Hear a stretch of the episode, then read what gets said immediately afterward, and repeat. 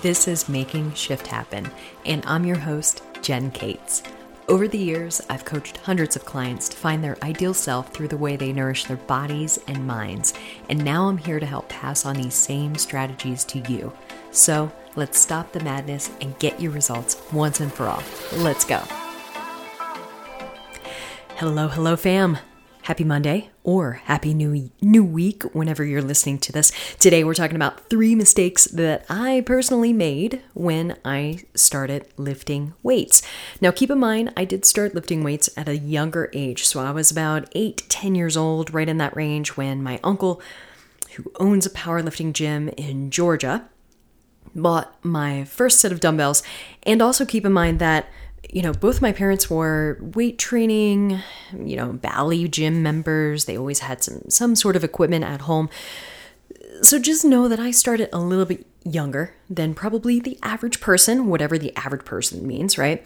Mm, but keep that in mind. But I'm not going that far back to when I was 8 or 10 or a tween and letting you know what mistakes I made then. Instead, I'm, I'm letting you know and sharing what mistakes I made as a teenager and a person in my 20s, okay?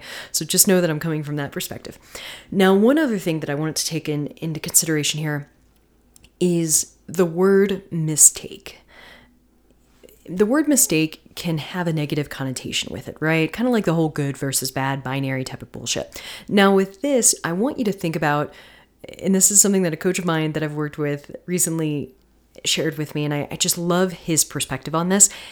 And shout out to Brian. Um, but it's that mistakes are just mistakes. So think about when you go to film a movie, like we all do, right?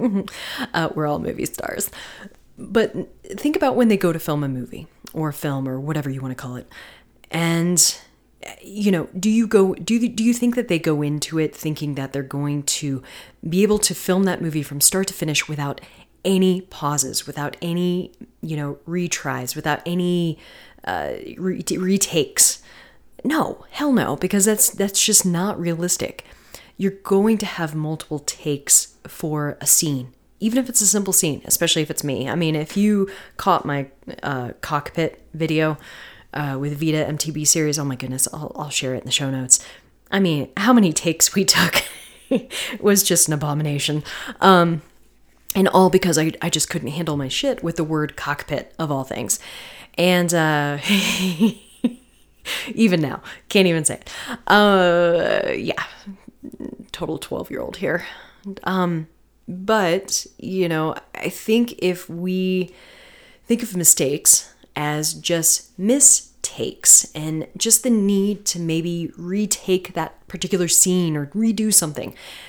That type of perspective is really what's going to shift everything. So think of them as as mistakes and you know chance to redo things because it takes practice to get something right or as close as you can to what you want or what you aspire or what you imagine in your mind of looking like feeling like being like okay so along the way especially when you're trying something new, whether that's weightlifting or something else, mountain biking. Hell, mountain biking is something that I'm sure was, it is, and has been new to everyone listening if you're a mountain biker or a cyclist. When you're trying something new, you need to expect some bumps along the way. Expect some mistakes, but consider them mistakes and feedback and not necessarily failure. All right. So I'm, I'm putting that little nugget in your in your mind right now as we listen and we dive into the the mistakes that I've uh, experienced over the years when I did start lifting. Now, of course, another thing to keep in mind is the number three. I mean, let's just go ahead and say I made a hell of a lot more mistakes than three, but I'm narrowing it down for the sake of brevity and not to bore the living hell out of you. I'm narrowing it down to three mis- mistakes instead of probably the couple of dozen things that I've I've realized. Now, uh, and that also leads me to parts two and three and so on and so forth in the future because I, I can keep sharing mis- mistakes endlessly. So today I'm going to share some mistakes, and that's going to get old after a while, that that I personally made along the way, and maybe these who knows, maybe they'll resonate with you and they'll give you some pause to reflect on some of the mistakes or mistakes that you have made along the way personally and how you can also rectify and maybe course correct some things for you if you're newer to lifting weights or, I mean, hell, even if you're a seasoned pro. All right, so let's just dive right in. Mistake number one. this is one I see often. Actually, these are the three main ones that I'm sharing today are ones that I see often, and that's why I'm sharing them first instead of an exhaustive list of 10 or 5, even 5. Number one, I did not progress my weights or resistance enough as I progressed, as I advanced as a lifter.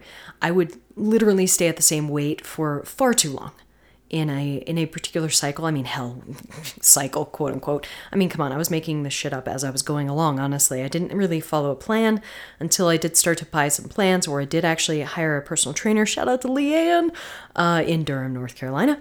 But you know, once I started working with someone and it was she was professional, that's when I started to realize, oh, this is so much better than than reading magazine articles and trying to figure it out myself, especially as a newer lifter but I stayed at the same weights for far too long. And, you know, it wasn't until I really started to increase those weights and really start to progress week to week, month to month, cycle to cycle. That's when I really started to realize, oh, I can I can develop delt caps, you know, I can develop shoulders, I can develop traps, I can develop quads.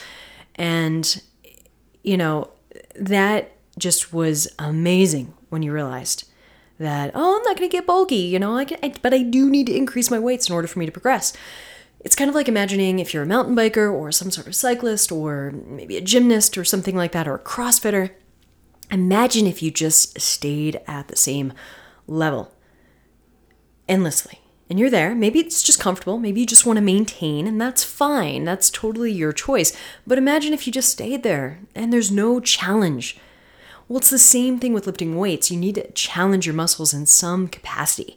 And the best way to do that is to increase the, the the um, the weight that you're lifting or increase the reps or do some sort of progression that will help move you along and oh man that made me think of another mistake i didn't want to actually include it in this list but i'm just going to go ahead and talk about it right now so maybe this will be four mistakes i made when i started lifting but neither here nor there um, I okay, so I'm more if you've ever met me in person or have seen photos of me, like I just I, I'm more muscular in my upper body. All right, I have I have you know larger arms things like that.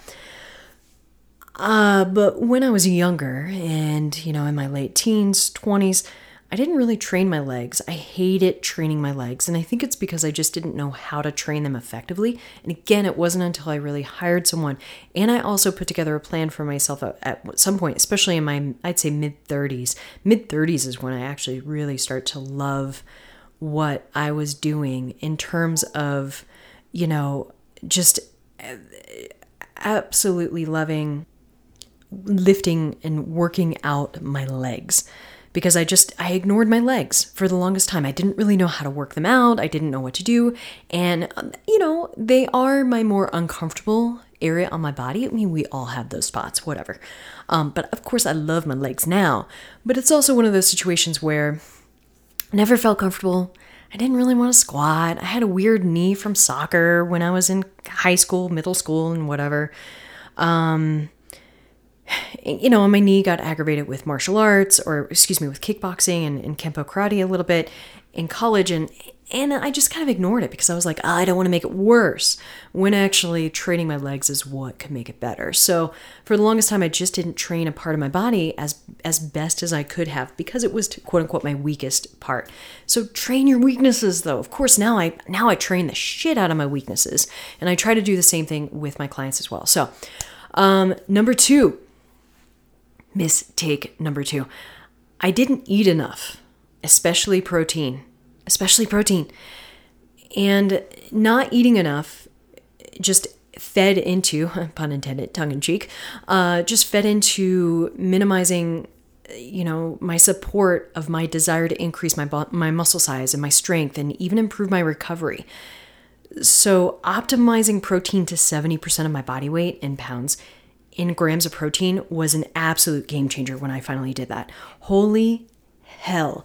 That is the one thing I wish I would have done earlier in my life. And I did a little bit in college. Like I started to supplement with a protein shake and things like that. And I was waiting tables and bartending at the time while I was in college. So, you know, my evening dinner, I, fuck, I had, it's to sound kind of bougie, but like I would have our salmon that I would have at the restaurant that we would cook at this fine like steak restaurant. I mean, I paid like six dollars for the damn thing, uh, salmon with a side.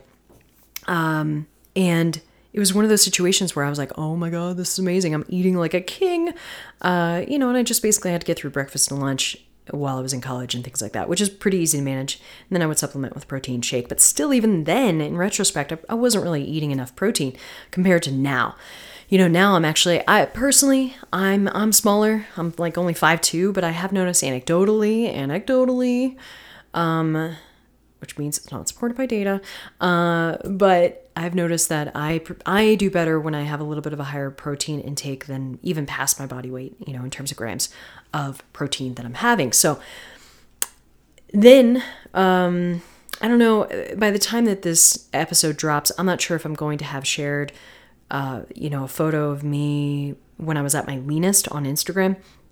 And I've never shared those those photos publicly, uh, except with my coach and my my significant other. But you know, I was lean. I was about maybe 15% of body fat right around that time. Don't worry, I was still getting my monthly cycle. I don't mess around with that shit. That is something I will never f around with. Is my cycle I want to menstruate even if I don't want to have babies. Just because have being a menstruating individual, getting my cycle every month is an indication that I'm doing things right. Something is going right. My hormones are at a good level. You know, they're fairly they're fairly low key. I get cramping for like a day or two, uh, and I get tired for like a day or two. But honestly, if I'm if I'm mindful and I'm I'm eating bison and I'm consuming more iron, I don't get that many symptoms. But neither here nor there. I'll try not to go down that rabbit hole. But when I was at that that body fat percentage, I was eating a lot. So I think a lot of people look at that and they're like, "Oh, Jen, you're you're lean. I'm sure you're probably just eating like 1200 calories." No, I was eating like 2200 calories, girlfriend. Um I was eating a lot and I felt on top of the world. I felt great. I was still traveling for a living at that time. And performance was through the roof. That's when I had all my lifetime PRs on all of my lifts and I was fueling myself effectively. Like keep in mind you have to fuel the machine. You're more than a machine, of course. I know you're you're a meat suit with feelings and emotions and you need water. But please know that you have to fuel for performance or you should try to fuel for performance. I think if we were to flip the script a little bit and this is probably going to be a future podcast episode because I could already tell I'm going to get really really engaged with this topic. Sometimes I feel like when folks want to lose weight, quote unquote, they want to lose body fat and things like that. If they were to flip the script and actually focus on fueling for performance and fueling for their abilities in whatever sport or whatever life event they want to participate in, maybe it's just the event of life, who knows. I think if they were to flip the script to that, they would notice and realize how much more beneficial it would actually be for them wanting to lose weight or wanting to get leaner and more muscular and and kind of just look a little bit more, you know, quote unquote athletic. And those are their words, not mine. Um, but yeah, make sure you're eating enough, especially protein. Optimize the hell out of protein. I'm going to go ahead and link that other episode to uh, to an episode that I did about optimizing protein intake. It was one of my first earlier episodes, you know, about a year ago. God, I can't believe it's been a year. Um, but yeah, it's it's a good one to listen to. You know, I really break it down, and I will say, like, oh my goodness, mind numbing. It was, pardon me, it was one. Of, it was one of my first episodes. I didn't know what the hell I was doing. So pardon me for ripping off a lot of numbers and just talking about a lot of numbers. Just read the notes in the show notes in for that episode, and it really outlines everything that you need in terms of how much protein you should try to try to aim for. But generally, what studies have shown in the in the past few years, especially um, is that try to aim for right around 70%. So take 70% of your body weight, 70% of that in pounds, not kilograms, for those Canadian listeners and listeners I have, random listeners I have in, in Europe. Hello. Um, but it's one of those situations where if you take your body weight in pounds, multiply by 70%, that's going to give you about, you know, a good aim for how many grams of protein you should try to get per day. that number might shock you. And that's okay. Stop looking at the recommended daily allowance because that those are numbers that have been formed by various dietetic associations uh, during times of war. You know, they are just they're enough to keep you nourished and alive and not necessarily thriving. So there, I'm going to step off my soapbox. Not really. I'm going to step on it again because here's mistake number 3. Sometimes I would drop my endurance training completely while also weight training, especially years ago when I first started. And I was more of a big runner, more of a road cyclist, and things like that, because I thought of it as an either or scenario instead of a instead of a both and scenario. so either or camp versus both and. You can have both. They can coexist. Endurance can coexist with strength and stability work. And honestly, they actually complement one another really, really well. And I had to realize that it was best for me to maintain both my endurance in the off season and especially my strength, realizing that it often felt like like an absolute struggle bus central for me to neglect one and then try to get back. It's like climbing up and crawling up a freaking mountain. It, it did. It felt so struggle bus. And it never felt good. It was never quite enjoyable. But when I do both of those things in tandem and I balance the volume of the work across those two methods of training of endurance and strength and stability training, it was like a perfect marriage. And it made me realize that I can benefit from both at the same time, even during my peak season for mountain biking, even when I was racing.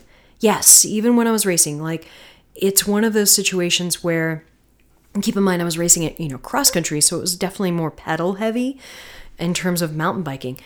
And the strength work is what really helped me have that power on the bike and had me be able to kind of explode out of the saddle easily without really overly fatiguing. So, hopefully, those three things maybe shed a little light on them for you. And again, remember mistakes versus mistakes. Try to think of things in terms of mistakes, and you're, you're able to reflect and, and kind of go forward with things and, and shift and pivot your course, you know.